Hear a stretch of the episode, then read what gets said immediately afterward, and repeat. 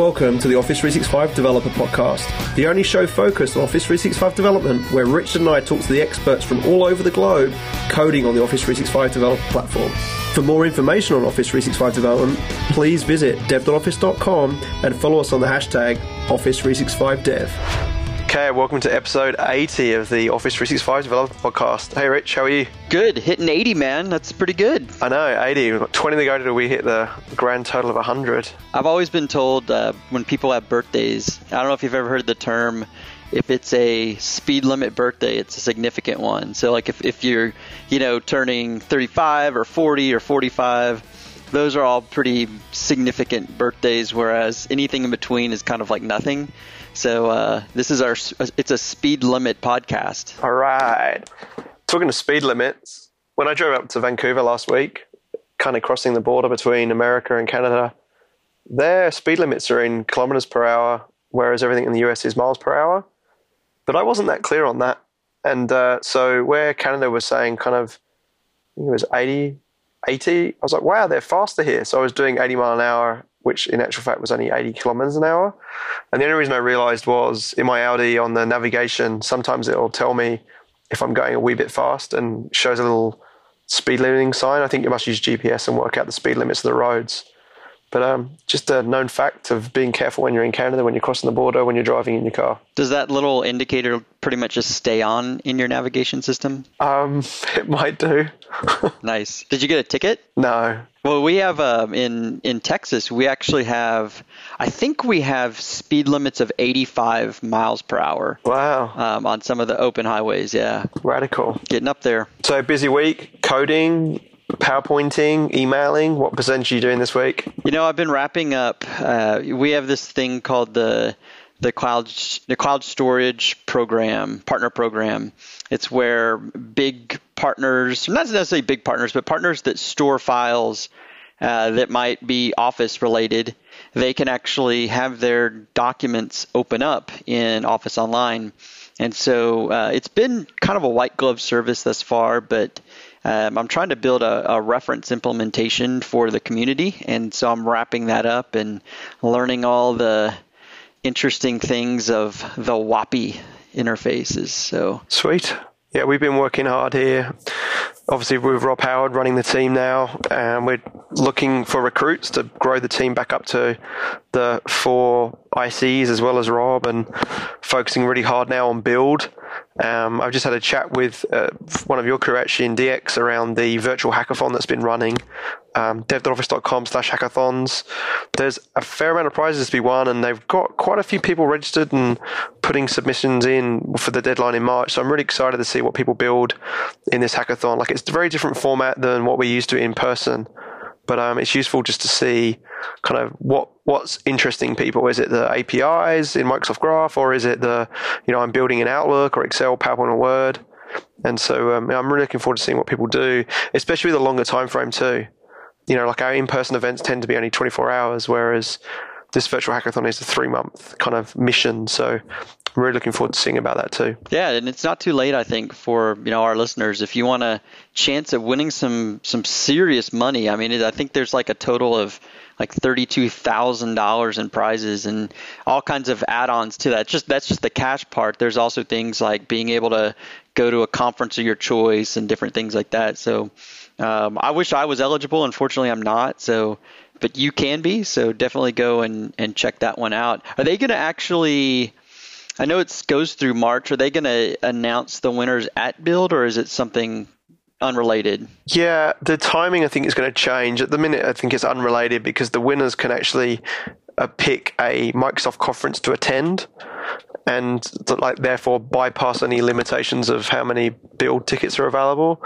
So I think we're going to have to announce it before that, f- with that in mind. Cool, very good. Which is pretty cool. And then, yeah, we've been uh, we've got some internal stuff coming up. We've got Tech Ready, which is our internal technology conference for our field guys that travel into Redmond every six months. And usually people rotate and come at one in every three. So it's always exciting to kind of hear from the field at Microsoft what people are up to and what they're seeing in their customer bases and give that feedback to the engineering teams that get to present to our field about things that are upcoming. So I'm, there's a few really exciting things that I can't disclose on the podcast yet because it's all under NDA, but it's going to be the first time we've talked outside of engineering about some of these things. So I'm excited to see what the field think of them. So it'd be good fun. Yeah. And then from the blogosphere this week, before we get into the interview, um, anything you've seen that's really kind of popped on your radar? Well, I think the the one that was really timely. Um, we were actually chatting about this before starting the recording. Was um, Andrew Byrne? He did a an Outlook add-in that he's calling Galactify, and I say it's timely because if you, unless you've been living under a rock these days, you probably know of the new Star Wars movie and how popular it's been. It's broken all box office records, and Andrew did. It's it's pretty simple, but it's just kind of a fun type of uh, Outlook add-in. Basically, what it is, it's it's a uh, a read add-in that will read your email and then basically recite it back in kind of the you know the very beginning of, of Star Wars where it you know it says in a galaxy far far away and then it has the kind of scrolling story going off in the distance. Well, it'll actually do that with your email. So it's pretty cool. It's uh, it was kind of one of those neat little viral add-ins. I saw a lot of retweeting of it, um, and he posted the whole thing out on GitHub, so you can go and, and check that out. Yeah, it's neat. And he's done it um, using NPM and Bower and Gulp as well, so it's not a Visual Studio approached one. And um, he's using a library called Star Wars 3D Scrolling Text in CSS3, which was written by Craig Buckler um, back in 2012. Interesting fun fact about that scrolling text in Star Wars. I always assumed Star Wars was the first film to do that, but it wasn't. Oh, really? Yeah. Do you know which one it was, Rich? I don't. I don't. Let's do this as audience participation, and we'll come up with a prize for the first person on Twitter using Office 365 Dev hashtag Star Wars to state which film was the first one to do that 3D kind of scrolling text that we all think is Star Wars, but actually isn't. I've got a few things in my drawer here I can ship. So first, first one on Twitter gets that. How about that? Am I eligible? No. Can I go track it down now? No, you're not eligible for anything. You're lucky you're getting paid, young man. um, and then Andrew actually did another one too, which is called Outlook Add-in Scream, which really just highlights the ability to use roaming settings in a in an add-in uh, in a state in a mailbox and how you can use an add-in command to when you've got an email selected in your inbox click on it and it'll obviously kind of uh, overtake your um, the task pane and you can type in and uh, messages and click scream and it'll actually store away exactly how many things you've entered into that screen box. So it's really more from a plumbing perspective um, not quite as fun as the um, Star Wars one, but it's just a really good way of showing how you can have state across different add-ins that you've got running in your mailbox. So definitely worth checking out if you're doing any Outlook add-in stuff as well. Yeah, it looked like he was. Uh, I guess over the holidays he discovered all kinds of neat CSS animations, and so this one was a little bit more of a stretch than than the other one, but still pretty cool. Especially if you think about you know getting an email coming in you know, it's quite often you want to might want to make some notes about it. You know, one thing it's one thing just to flag it, and I guess you could create a task based upon it, but maybe just capturing some, just jot down some quick notes around it. Uh, this kind of shows you how you could actually do that with our APIs. Yeah, I'm I'm still absolutely loving our Delve Analytics that's enabled in our tenant, which will be going out to customers soon. Have you have you clicked around and played with that much? I'm too depressed to look at it, to be quite honest. it's um, it definitely highlights how much we work. That's for sure. I think um, I my key contacts this week have been Sonia, Rob, and Dave. In actual fact, and it kind of shows you how much you've been email. Tells me who I'm losing touch with. Jim Epps because he left the team. I lost in touch with him. I last connected with him on December twentieth. But it tells you like how many hours you're doing with email and email etiquette. So when I send to a two or a CC, how many people are actually reading them, which is you know interesting because you can start to see how valuable you are with your so forth on your email stuff. I'm up two and a half hours this week, um, and I'm four and a half hours over the company average for meetings. God, de- yeah, it is depressing. but um, yeah, it's useful to be able to see that, and you can have it back in time too, so you can click back and see how many hours you were on working on things too, which is neat. Yep. Last week you were my top collaborator. Oh, nice. Go figure. Nice. That's because I like actually got back to email after like the December month where I hardly touched email. That is probably what it is. Yeah, for sure. So one of the other uh, posts that I saw that was pretty cool, um, and I've actually played with this a little, little bit. One of our uh, frequent posters, Elio, did a, a a post on using office theme colors in your add-in. So as you know, you can kind of change, especially if you think about PowerPoint add-ins. This is a big one. Is if I if I go and put a content add-in in PowerPoint, I don't want that to look like just like a, a, an iframe window that has a completely different style. And so what what he shows here is how you can actually be able to leverage the Office theme that's active. This is really cool. I actually demo this a lot when I I demo this a lot with the um, Poll Everywhere app is if you bring that up and then go and change the theme of your slide presentation, it'll completely change the colors of that um, the little poll add-in. And so the, basically, this is this is the first post I've seen that actually details how you go about doing that. So this is big if you're wanting to keep that really nice, especially in PowerPoint, but keep that theme kind of connected with your add-in. Yeah, and, and Fabric does that to a certain degree as well. And I think that was what Umberto had documented. I think he's just like kind of re re-amplifying that. Yep. And putting a bit more detail into the, the scripts, right? Yep. That's cool. I like it. In terms of patterns and practice this week, uh, they've done the January release that got pushed out. Some of the figures around this PnP repo are incredible in terms of members now in the Yammer group, where they kind of have these discussions around patterns and practices, 3,628 members with over 4,958 unique visitors during the past two weeks across the repositories that are owned by PnP. So there's the PnP main repository, there's a sites core repository, and a PowerShell repository that um, are where the, the most popular stuff is going on.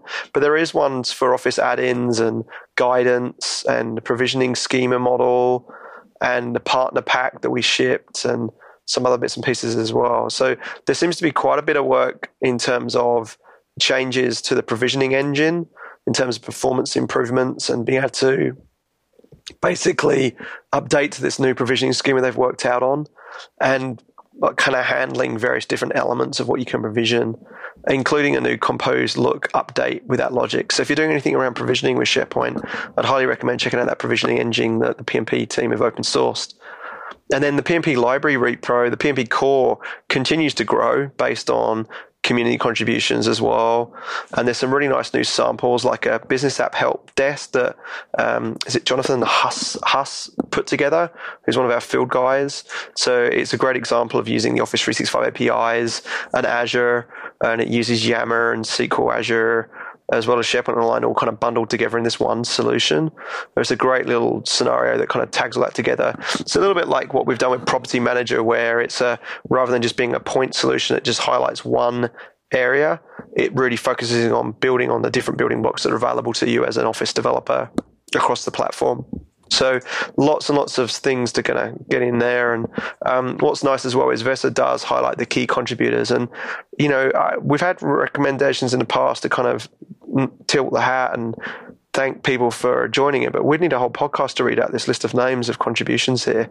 And there's a lot that I don't recognize as well, so I need to kind of get on following these guys on Twitter. And so if you're looking for some more people to follow on Twitter, go to that blog post and you'll see a bunch of new names um, of people that are sharing content, as well as some usual suspects on there as well. So a big thank you to everyone who does contribute to that, and um, for Vesa and the team for kind of leading the charge on sharing everything they do around um, you know best practices around SharePoint, but also Office 365 um, from perspective of the Microsoft Graph and also with Office add-ins as well. So it's not just about SharePoint, and you'll see that continue to grow as uh, the PnP stuff does too. Yep. And we missed this one last week because it came out, I think, literally the day that the podcast came out. But um, one of the big things we got feedback from with Office add-ins is that when you add them, it wouldn't follow your work or school account. It had to be your Microsoft account when you're in your client. Whereas now, if I'm logged into my Office client with my, say, my Redmond corporate credentials, it'll actually follow uh, my add-ins across my different client devices and not have to require me to be as my Microsoft account when I flow in. So that was something that we've done from an enterprise deployment story perspective, which is really neat. So that that again, you'll see a lot more of these announcements where we start to see these enterprise deployment flows come through. Was there anything else you saw, Rich? Um, you know, another one that uh, this is more of a, a, GitHub repo that I thought was interesting was um, it's it's a new one out on the Office Dev uh, account on GitHub.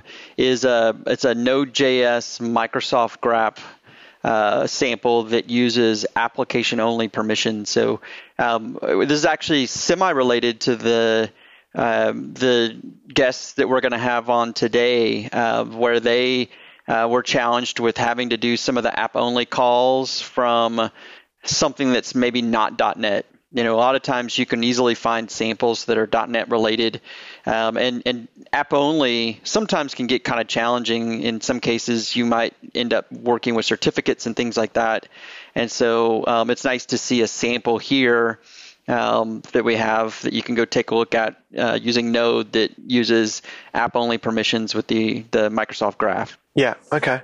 And then, oh, one big thing uh, the RunAs Radio. I don't know when people keep asking me, like, what podcast do you listen to? And so runasradio.com is actually done by um, Richard, who has been probably known for that and also the .NET Rocks podcast. And he's actually put together a really neat RSS feed of um, that can filter through those shows related to Office 365 stuff too. Um, there's some really interesting things you don't have to be an IT pro to want to have to understand. Where like they talk about Windows as a service and SharePoint 2016. Actually, Todd Klindt was on the show talking about SharePoint 2016 and um, learning from data breaches with Troy Hunt. So some really interesting um, areas that you know you just might want to keep on the ball with as a development perspective in your org. And um, Richard does a great job of kind of covering that. So definitely worth checking that out if you're interested in picking up some more shows along the way for sure. And then there was one other blog um, from Peter Messenger. Um, it was writing an Office add-in for your website, and basically he just walks through um, highlighting something that he did with Andrew Coates, who's over in DX in Australia, um, putting together physiotherapy exercises in a day or so uh, through through an add-in, and kind of injecting those things into a um, into a Word plugin as well. So he's actually open source data, it looks like, from reading these things, and it's in the seller dashboard. So it's worth checking it out. You can actually go and um, find that if you click on the in the store it's called physiotherapy exercises and so you can see in the screenshot it's a word add in and basically you select on the right hand side and it creates the content in the Word document for you. So it's a good uh, example of how you can build out Word documents through interacting with other services where they're pulling through all those different physiotherapist exercises. So, and it's free. So it's one you can go and download for free from the store and play with that. So definitely worth checking that out. And um, I'm hoping to see a lot more blogging coming from him in his learning processes he went through building that add-in as well in Word. So good to see that come through too. So, Rich, was there anything else you wanted to add before we close up and jump straight into the interview? Let's do the interview. Sweet. All right. Well, this one's really good this week.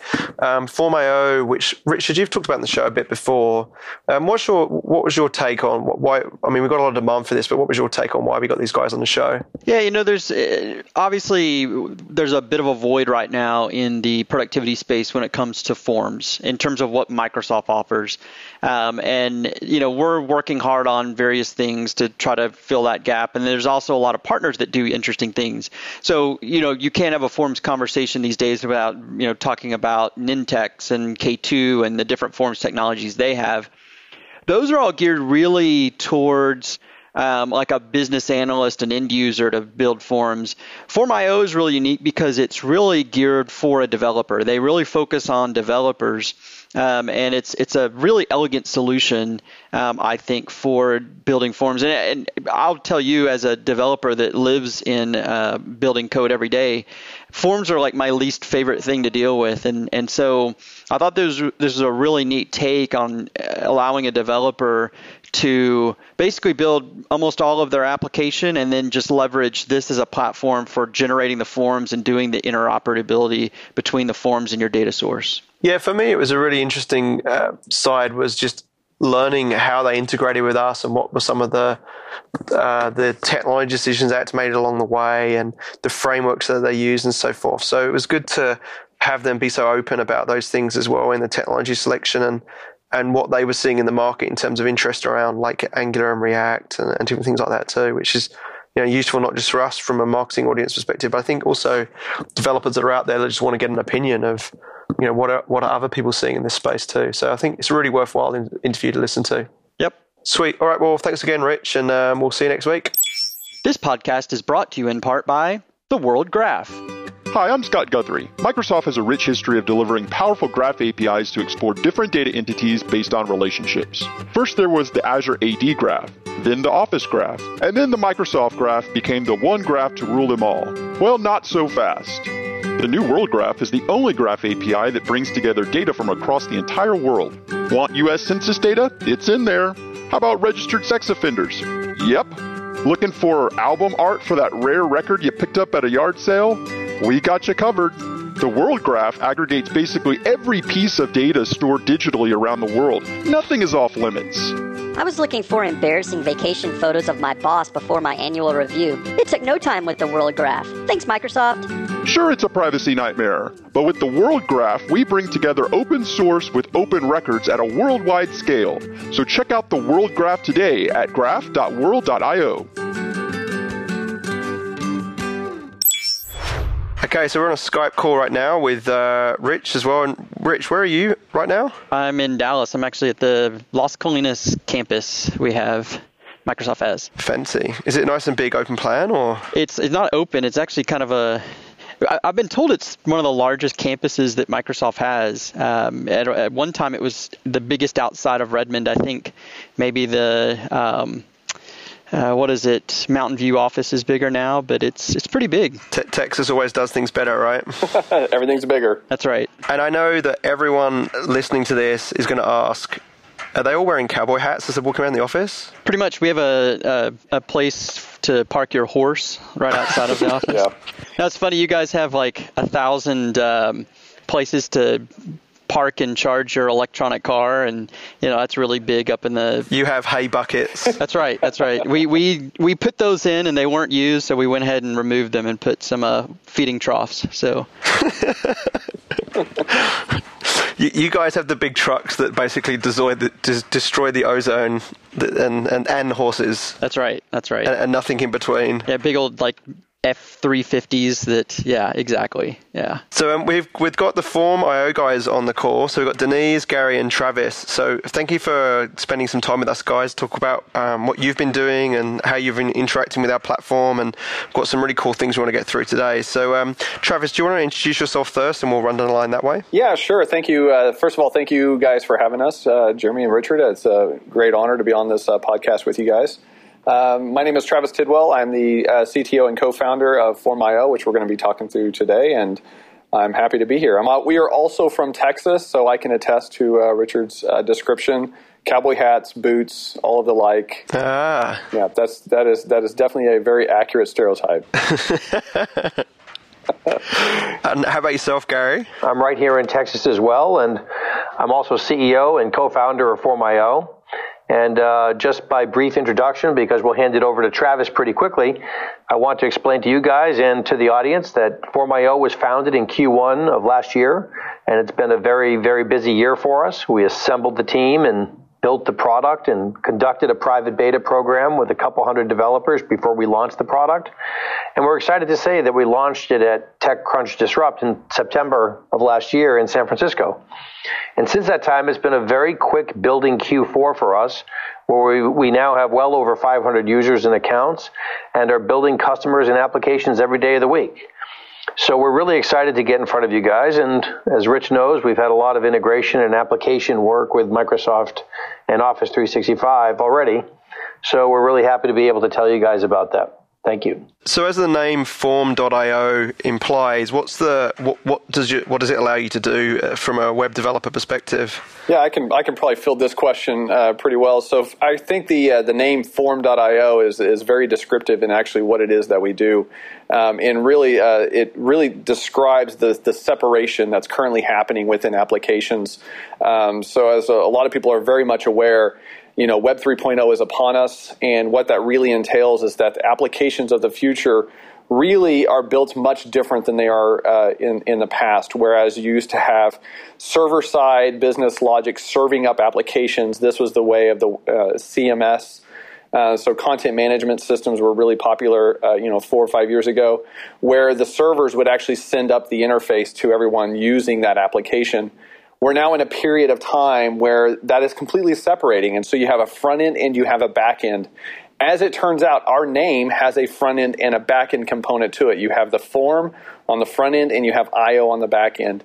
And what our name really represents is a complete paradigm shift in a different way to really build forms and embed forms within your applications that not only does dynamic rendering of the form within a front end completely separated from the uh, server, but it also hooks itself up to the IO which is the APIs uh, within the server side. So we really kind of try to combine this new methodology of total separation between front end and back end and we do so using Forms, which is where we get the name Form.io. And from the IO perspective, what kind of services do you connect to that would be useful in this scenario? So we, we actually do provide our own APIs, and the APIs are generated from the forms that you build. So as you drag and drop fields onto the form, you hit save.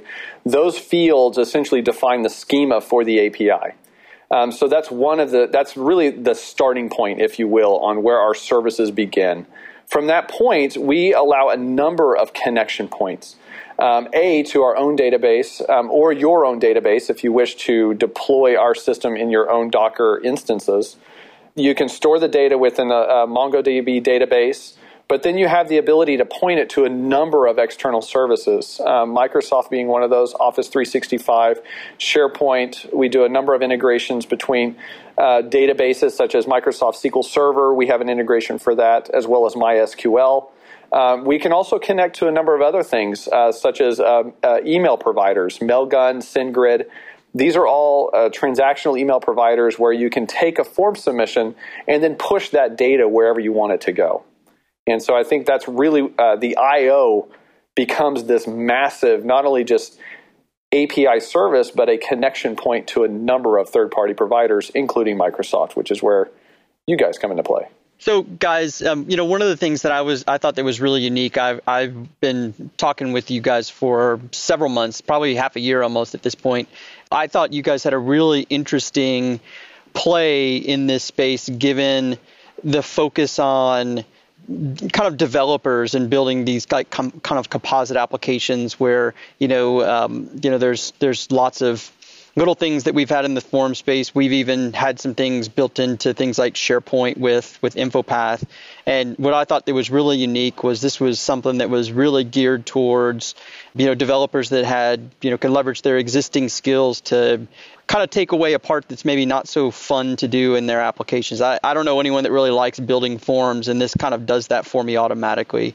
Can you talk a little bit about that and kind of that, you know, the that focus on extending and helping developers? Yeah, and, and we will we will say uh, to to anybody that we describe our product to that we uh, first and foremost we are a tool for developers, and that is one thing that we we want to make sure that whoever is experiencing our product realizes.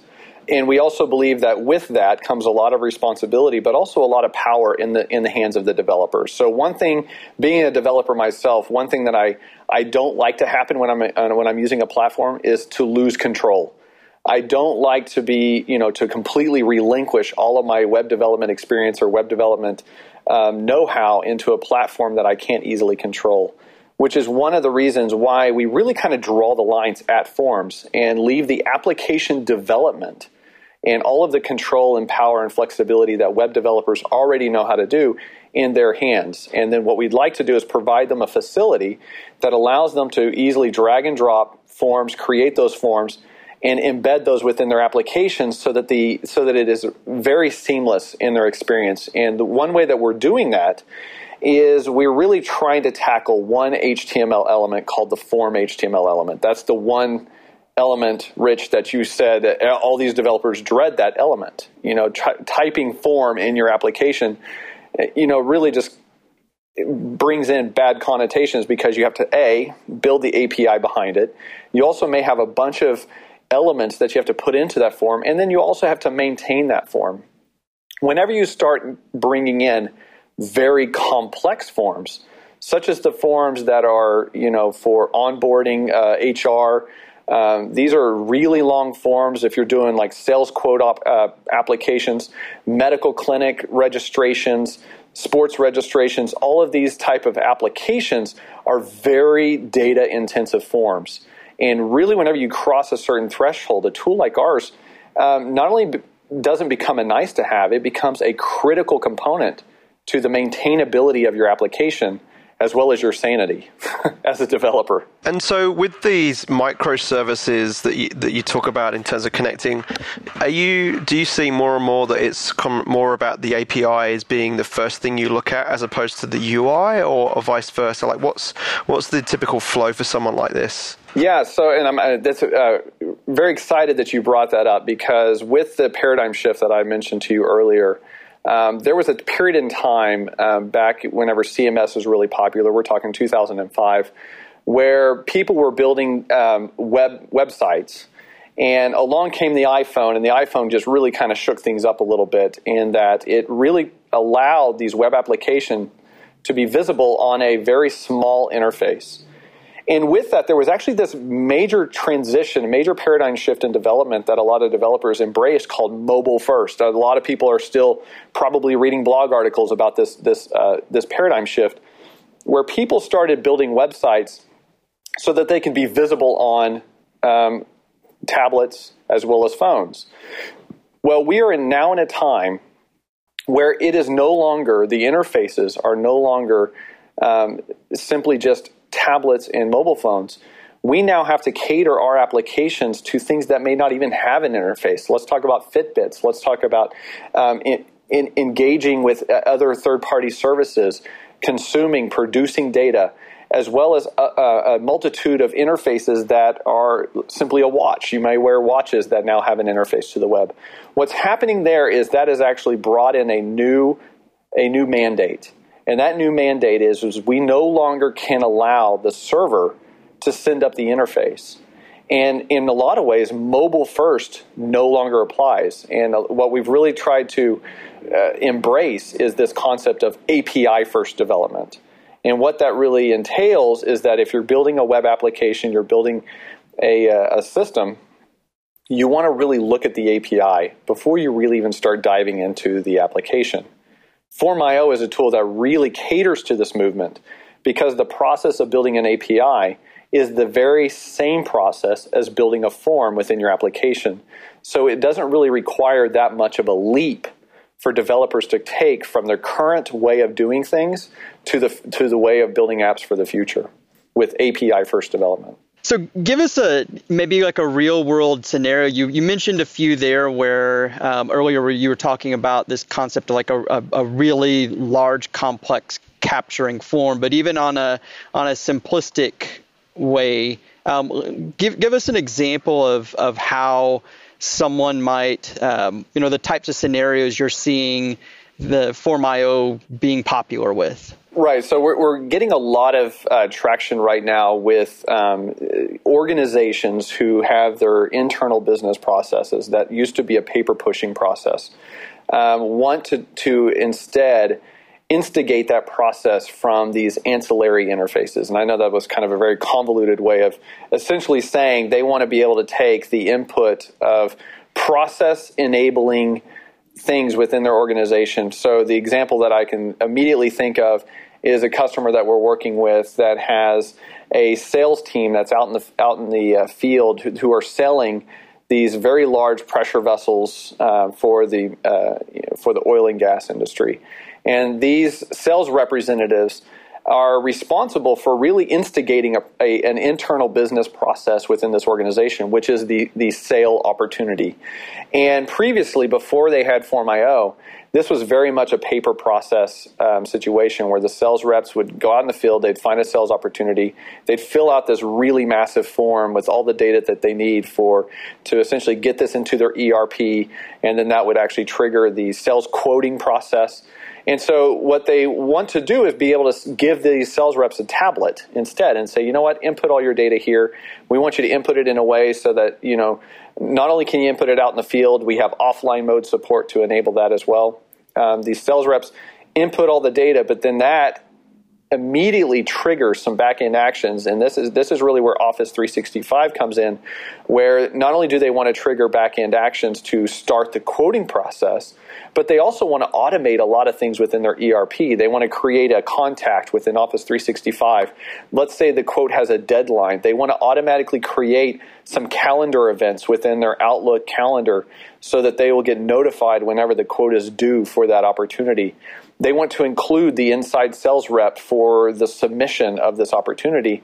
And they, in turn, want to be able to create a, a separate form, which is a quote, and be able to attach that to the opportunity and track all of these things. Uh, you know, a lot of these related form data systems, they all relate to each other to really encapsulate the process of making a sale. And that's one use case that we see a lot. Go ahead, Gary. Right. And to add to that, we're seeing Form.io fit into enabling applications that require distributed front end interfaces with user groups, with roles and permissions, and distributed use cases in the price quote RFQ scenario that Travis just mentioned. Also in healthcare and uh, doctor office clinics, hospital applications where they're offboarding and onboarding patients Online learning management is a really active segment for us with coursework that's being conducted where the user has to be able to leave a session and come back online. Online real estate transactional applications. So we're seeing a number of large end user business verticals that have online form intensive applications with distributed workflows uh, in enterprise environments that tie into, as Travis mentioned, underlying legacy systems, ERP systems, and the like and then outputting to a multitude of endpoints, including Office 365, as he just mentioned. And so our use cases really follow the same pattern again and again, but favorably apply to developers that are building applications for just about every major end user business vertical that's out there. So, Travis, with the the way that you're doing authentication against this, our Office 365 service, how, how, did you guys get started on that? What were some of the authentic authentication into Form.io, but it, to call our product? Yeah, great. That's a great question, and also um, it's a it's a good talking point because it was one uh, immediate challenge that we ran into very early on, which is we feel like the use case that we had was a little bit different from what would be considered the mainstream Windows application. So I'm glad you asked that question. To to start off with, I'd like to just touch a little bit on the, the authentication schemes that we have within Form.io. One thing that I will mention, and this is also another um, thing that a lot of people uh, misinterpret about our, our platform, is that we do offer an entire platform for your, your application. You can build your entire app on Form.io and then in, in, integrate into a number of services on the back end. And that includes authentication. So, as, as most people already know, when you go and you log into any service, you're essentially filling out a form that then executes an action on the back end. The action that we execute, um, that you would attach to that form uh, for a login form, would be an authentication action. Right now, we, we offer uh, JWT authentication, uh, which is a um, it's a it's a new method for authentication. We can go we can dive into the, the guts of that technology if you want to. It's very exciting. Really allows you to, to scale your services uh, because you're not really relying on sessions. Um, your each client essentially contains its own session. Um, so that's one method that we do for authentication. Another method is using OAuth. So uh, we do implement the Office or the Microsoft um, OAuth uh, service. So if you do wish to uh, you know, authenticate against your Active Directory, um, you can set up a form where you can log in and it would actually provide you an auth token uh, that would be a Microsoft compatible auth- authentication token, which can then be passed into the backend actions for Office 365 and um, calendar. Now, there was one really interesting um, use case that we ran into that we really kind of had to think outside the box a little bit when it came to Office uh, 365 integration, which was you have the use case of a, a medical clinic is using Form.io for patients onboarding, and they, they want their patients to walk into the office. They hand the patient a tablet. This is happening all over right now. I'm sure you've probably walked into a doctor's office and they handed you a tablet. And this is a form. The patient is filling out a form, but what they want to do with that data is they want to integrate it immediately into Office uh, API. So they want to push that data into the contacts or they want to actually add calendar events. And authentication becomes a little bit of a challenge here because you cannot require patients, every patient that's filling out that form, to have a uh, an Office or a Microsoft account. And so what we ended up doing is we implemented the app only permissions, uh, which is a very uh, powerful capability um, that Microsoft offers that allows the application to really almost act on behalf of somebody within an Active Directory. And this capability really opened the door for us to build a service where you could utilize Form.io essentially as a proxy API to Microsoft services, which is a really powerful capability of Form.io that a lot of people don't realize. It's as simple as dragging and dropping, building a form that generates its own APIs, but that API that it generates can now engage and interact with Microsoft APIs on the back end. And so that was one really interesting authentication thing that we implemented. And so you're when you've done that authentication, you've connected to our endpoint.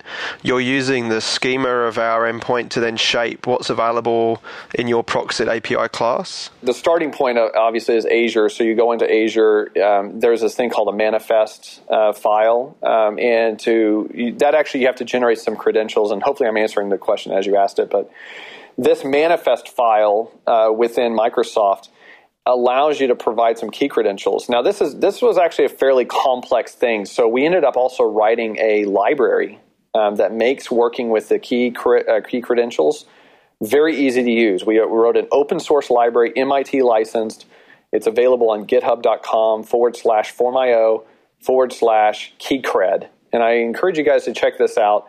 It's a Node.js application that essentially generates not only a certificate using a very popular node library called Forge, but it also um, automatically gives you or provides you the JSON schema that you can put into that key credentials file, the manifest, and then you can upload it to a- your Azure account. And then because this tool also generates the certificate, you can c- copy those uh, configurations, put those into your Form.io configuration, hit save, and you immediately have a connection between our APIs and the APIs provided by Microsoft. And one other thing is when you were talking about permissions, the permissions that you set up within the app only on your um, application that you build within Azure, those are the permissions that are applicable to the Form.io application that's interacting with it. So that I, you know, I, that's one of the first things that I saw uh, that you guys had helped kind of contribute to the community was that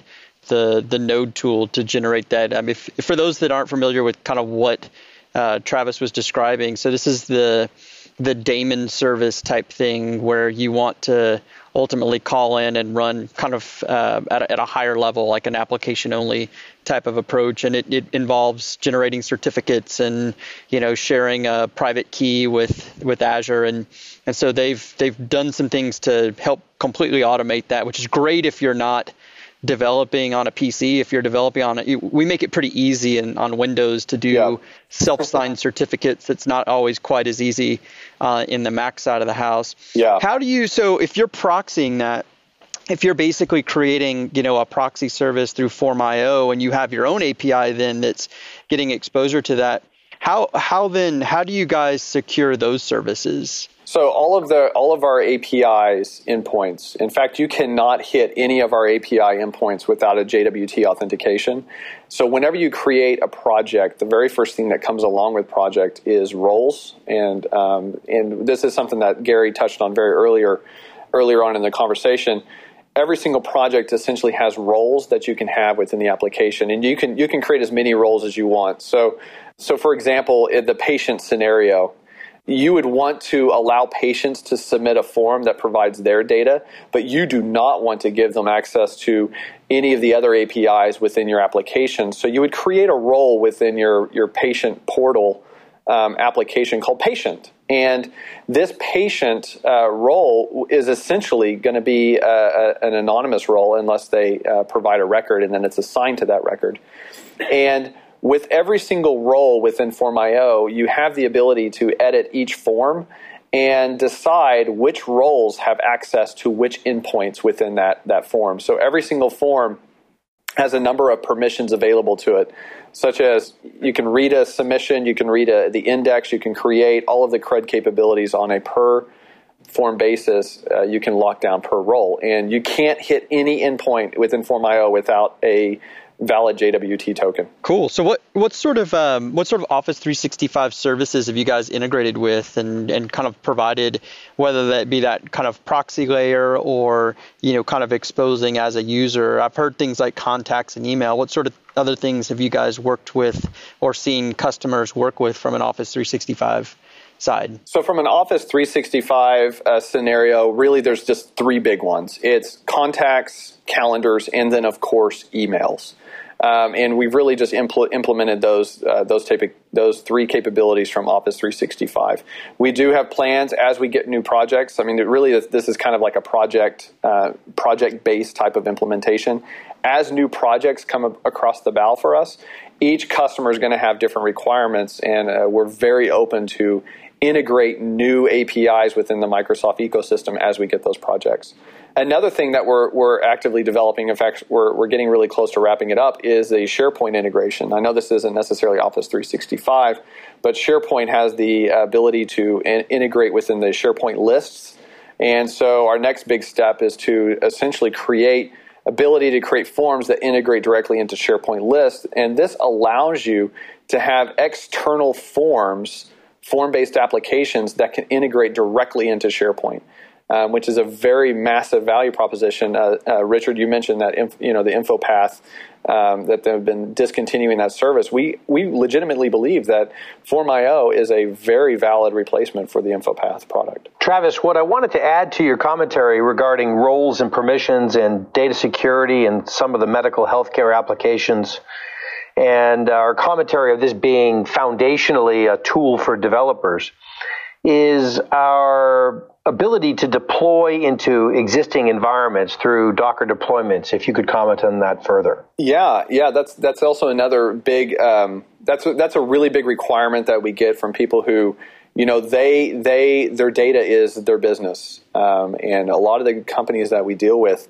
that is um, their most valuable asset is their data. So they they uh, do not want a third party service to can, uh, contain and maintain their data, which is why we um, have our Docker deployment capability, which you can take our entire infrastructure, including database, and deploy it within your own environments, uh, whether it be on in the cloud, your own private cloud, or you can get as as even as small as localized on-prem in-office deployment. So you have a server set up within your, your office clinic, and you only want the customer data to be on that server alone you can set up a Docker container that basically serves as your, your office or hospital API server. And all of that data can then get fed into that single server. So we have a number of capabilities um, to offer to even people that do not wish to have the cloud based environment for their data. So, so with that, I mean, obviously you're going to try and keep Form.io as open as possible. You must have had some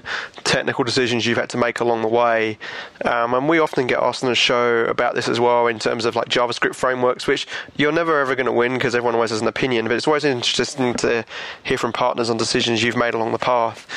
So, from the perspective of kind of like React, Angular, um, Bootstrap, and, and all the different frameworks that get kind of thrown in there, what kind of things have has Form.io picked up along the way, and, and what were some of the key decision points as part of that process? So, one of the biggest driving points of our decisions onto what frameworks we're going to support is really just to kind of a look at where the market was and where the market is going. So we immediately recognize that the the rise of these frameworks is actually a um, an indication of the uh, or a symptom, if you will, of, of the separation between the front end and the back end. So you get these uh, libraries like AngularJS, React.js, Ember.js, uh, Backbone all of these were created through this man, this new mandate, this API first development mandate, where developers needed to separate the front end from the back end.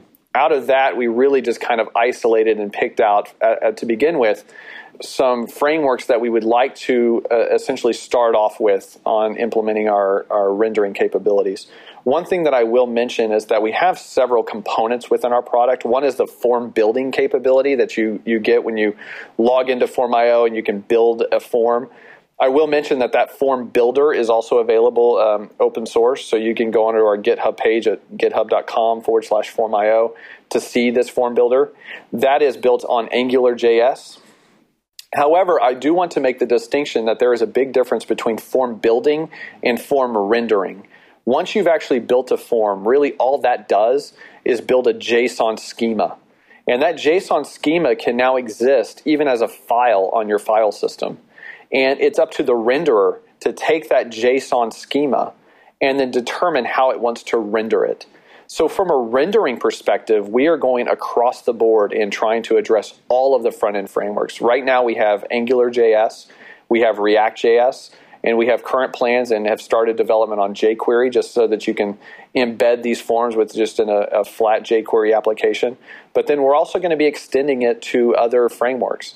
I might also mention that we are open source. The the renderers that I mentioned just uh, just now are available on GitHub. They're BSD licensed, so they're very liberally licensed, and we encourage the community to take these schemas and build the renderers that they need for whatever products that they're building on top of. And, and to some extent, I'm guessing the renderer can be somewhat independent. So, for instance, you know, you listed React and Angular, which are both client-side frameworks for this. But I mean, theoretically, I could have like a 100% Node application or 100% ASP.NET that really doesn't do a whole lot of client-side things, and ultimately just include maybe just the one like like, like a, a, a single script or maybe I'm not sure if you guys automatically bootstrap in like Angular, but ultimately I could include just a few scripts and immediately start using like the form your custom directive that you guys have that helps kind of render a form. Is that correct? Um, yeah. So the, the the beauty about it being a complete REST API platform is that the the forms themselves are really JSON objects, and a lot of people. This is one of the things that whenever people first experience JSON powered forms and and uh, our platform, is that they they immediately realize that we've essentially taken the definition of a form and have, have abstracted it to a very basic JSON schema. And what I love about JSON is you really can load it into anything, which is kind of where you're getting at, Richard. You can you can pull that JSON schema into a Node application and decide that you want to do something else with that schema. Let's say you want to take the take it and automatically um, build an importer, um, a customized importer. You could do that um, with with the schema that's provided from that form. And uh, a, I will just say it: a form is just one variant of what could be limitless possibilities of having just a JSON representation of data that not only has an API associated with it, very similar kind of like how Swagger IO works, but this is really kind of like a front end form based schema um, you can really do whatever you want with it. And that was one interesting thing. Uh, like Swagger came up onto my radar when we started seeing our internal builds of uh, Power Apps, which has obviously been in the public domain for a little while and is, is available in preview to um, select people. And that preview program is growing. And it'll be interesting to see like the crossover and and how working together with that Power Apps on top as maybe the, the UI layer um, and kind of integrating in with the, the JSON that you've got and the APIs that you provide um, to be that proxy layer to a lot of other application services as well. Yeah, I, have actually you know I've been watching some videos over Power Apps, and one thing that I, I really appreciate about that technology is you've really kind of taken a very simple approach to application building, and I actually believe there's a clear separation between that service and the service we provide. And I actually, I legitimately believe that, as you described, Power Apps could have a widget that you can drag onto the application, which is a form renderer. And that renderer is essentially the rendering mechanism behind uh, that's the same rendering uh, that renders the same schema that Form.io provides. So you could use Form.io to build your forms uh, as you as you want. You can even build wizards. You can build multi-page forms. All of these things, capabilities, you can do within the Form.io platform, and then from within the Power Apps uh, ecosystem, you would have a widget that you can drag on there, point point uh, to the external uh, JSON file, which is your form, and Power Apps immediately knows how to render that form within the application, and it, thus saving the developer a lot of time, not only maintaining the forms. This is another thing that really comes up a lot with people that we deal with, is developers. It's one thing to build a form; it's another thing to have to maintain a form. Developers are really kind of fed up of being this middleman of having to constantly change forms, add new components. They, what they would love to do more than anything is hand off the management of those forms to somebody who's not a developer. And to or say, you know what, you, you guys manage the forms, you guys manage the input of data. I will just deal with the application as well as all the services for that data. This is the environment that developers want to be in. And Form.io really provides them that capability.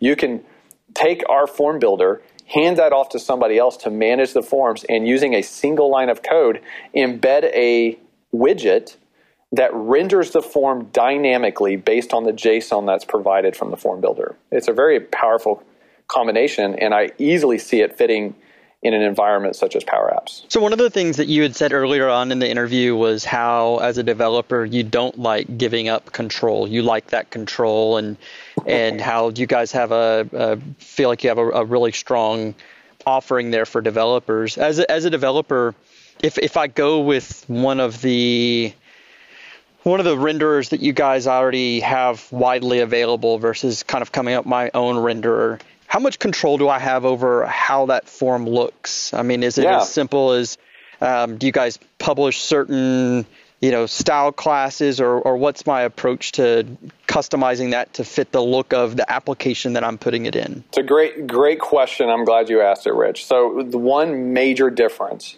between a dynamically rendered form within the application versus something like an iframe that all the developers are currently having unfortunately having to deal with is dynamically renders forms actually render the form dynamically in the DOM of the page. What that means is, is not only do you have full CSS control over the form, but you also have JavaScript control over it as well. And all of the I/O events that occur within the backend, so like whenever a submission is made, the submission, the data comes back, all of those events are captured via an XHR request. So as a developer, you have full control over not only how it looks, but also how it behaves via JavaScript. And within our form builder, we actually allow you the ability to provide your own custom classes. So let's say, you know, hey, for this certain input element, I want it to look very different than, than all the others. I can easily theme that one custom component by providing a custom class. We've also taken it one step further, Rich. What we've done is we've also given the developers the ability to build custom components our form renderer, the, this renderer library that I was mentioned to you, is actually a plugin system. And every single component is a JavaScript uh, registration. You register your, pl- your component to the renderer. And anytime that the renderer runs into a component with the type um, that you provide, it calls your controller, it calls your classes, and it basically says, okay, you know how to render this, do that. What's great about that is when a developer wants a very customized component, a form component that's very custom, they can not only include our renderer, but register their own custom components to behave in their own very special way and that also includes theming as well as uh, the business logic. Now, you also mentioned seeing with Docker and what you're doing these days from a web development perspective. And is it you internally as a product engineering team build as you're building your products using Docker, or are you seeing it more from a, uh, your customers using Docker to when they're using your framework? So yeah, we, we are a, a, a classic example of a company who who eat, loves to eat our own dog food. So we have we utilize our own Docker containers to serve up Form.io. And not only that, Form.io itself, if you go to form.io and click on register and go into the portal, you'll notice there's a lot of complexities there. We have teams, we have projects. Within a project, you have a number of forms and resources. What a lot of people don't actually realize is we built Form.io as a project within Form.io which I really believe illustrates the power of this platform. You can build something as complex as, as our platform in itself with the platform. I know it's it's a little bit like we're we're you know uh, getting a little bit recursive here, but it really illustrates how flexible and how powerful our platform is. And when it comes to deployments, we we realized that we as a company we need to have our own infrastructure. We need to have our own databases. We need to be able to auto scale right? And Docker really provided that capability for us as a company, Form.io. We then turned around and looked at our customers and said, you know what? They have those same requirements. They need their own infrastructure. They need to scale on their own terms. They need to hook up to their own databases. Why not allow us to provide our entire Docker container, which, uh, by the way, includes all the source code and all the like. I mean, it's it's all there to these companies so that they have full autonomy when using our product within their own infrastructure, and we do the same with our own with our own platform. So maybe a, a just an interesting question for maybe all of you guys could maybe chime in on this one. Um, I, I, find it interesting working with with you you guys because you're you are very open source, even like the technologies that you're built on, whether that be some of the client side frameworks, leveraging Node, leveraging Docker, and it you're you're the type of partner that we probably wouldn't have been speaking to like two or three years ago. And and you know, Microsoft's obviously changed a lot. And and given that you guys have started doing work with with Office 365 and things like Azure, so I've heard you mention Azure quite a bit, and I know you guys have deeper integration in Azure that we haven't even discussed today. So things like SQL Azure and other other things like that. What's been your experience over the past year kind of rediscovering the new Microsoft in terms of you know how we work with developers and the open source community. Gary, do you want to field that one? In fact, one of our early adopter partners was a Microsoft ISV, Catalina Technologies, who's a close partner to us today. And you may remember we started engaging with Microsoft directly last summer when we were still in private beta, and we decided we wanted to demonstrate Form.io as a enabling platform to build Web 3.0 type of applications that tie directly into underlying Microsoft Office 365 services. Really, right away, we experienced a strong interest and support by both the Microsoft team and, and the developer community to see where this could go. And the timing just seemed to fit well with other Microsoft developments. And and we also saw this uh, last fall at, here in Dallas at the Microsoft Cloud Roadshow, uh, Rich, where you presented, if you remember. And that was a great experience for us too. The the agenda and the content revolved so much around leveraging Azure and related Microsoft tools for the various applications, many of which align so well with what Form.io is doing. So we really feel like we fit well into this ecosystem, and it's been a very good experience us working together with you guys and with the Microsoft developers themselves. Kind of building their own own products, but then leveraging a lot of our services in Office 365 and um, those different technology sets as well. So a big thank you for taking your time to kind of share that and be very open on um, the frameworks you're using and some of the the secret sauce that you, you're using there to um, kind of build that product. But I think the most interesting takeaway that I had from the show really was the fact that you are open sourcing everything on on, on GitHub, and um, you know for those that uh, haven't seen it yet, with form.io is the website, and github.com slash form.io is where you can go and see things like that KeyCred repo that um, Travis talked about earlier in the show. But there's a ton of other repos there as well, like the rendering they talked about too. So as with anything, there's some good learning that you can have by looking at how people have leveraged frameworks and building them, but also in different approaches that people can use to consume our services as well. And so, you know, again, we thought it was useful to get them on the show because they have done a lot of very clever things in talking to our APIs. And often we get those questions a lot on the show about, you know, what's the best way to connect to X service and how's the how should we be wrapping these things up on our end from a productivity and a secure way. And and the fact that for Form.io have those things open source means that you can go and go and look at that approach and see and compare it to what you're doing as well.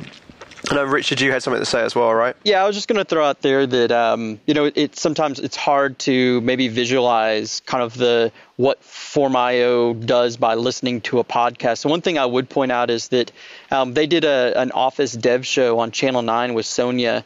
Uh, a couple months back, and uh, we'll have that link on the show notes because um, to me it's, it's really it's a really powerful thing to see how quickly you can put together a form and getting it, uh, you know, submitting data and being able to hook into other services like Office 365, and and they demonstrate a lot of those concepts like the the certificate generator to help do app only permissions and things like that on that Office Dev show. So definitely, you know, in addition to taking a look at their site, definitely check out that show as well if you want to see it being used and then give it a test drive. Yeah, and I'll make sure that's in the show notes too as well.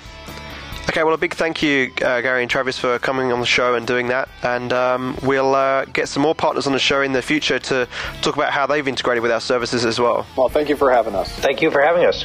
Thanks for listening, guys and girls. Make sure you check out dev.office.com for all of our other podcasts and all of our amazing resources. You can also check here for more information on our developer program where you can get a one year, three developer tenant to stop building against the Office 365 platform. We're always here to chat with you on the Office 365 Technical Network on aka.ms slash Office 365 Dev Podcast Jam. Or you can follow us on Office Dev on both Twitter and Facebook. So until next week, guys, get coding.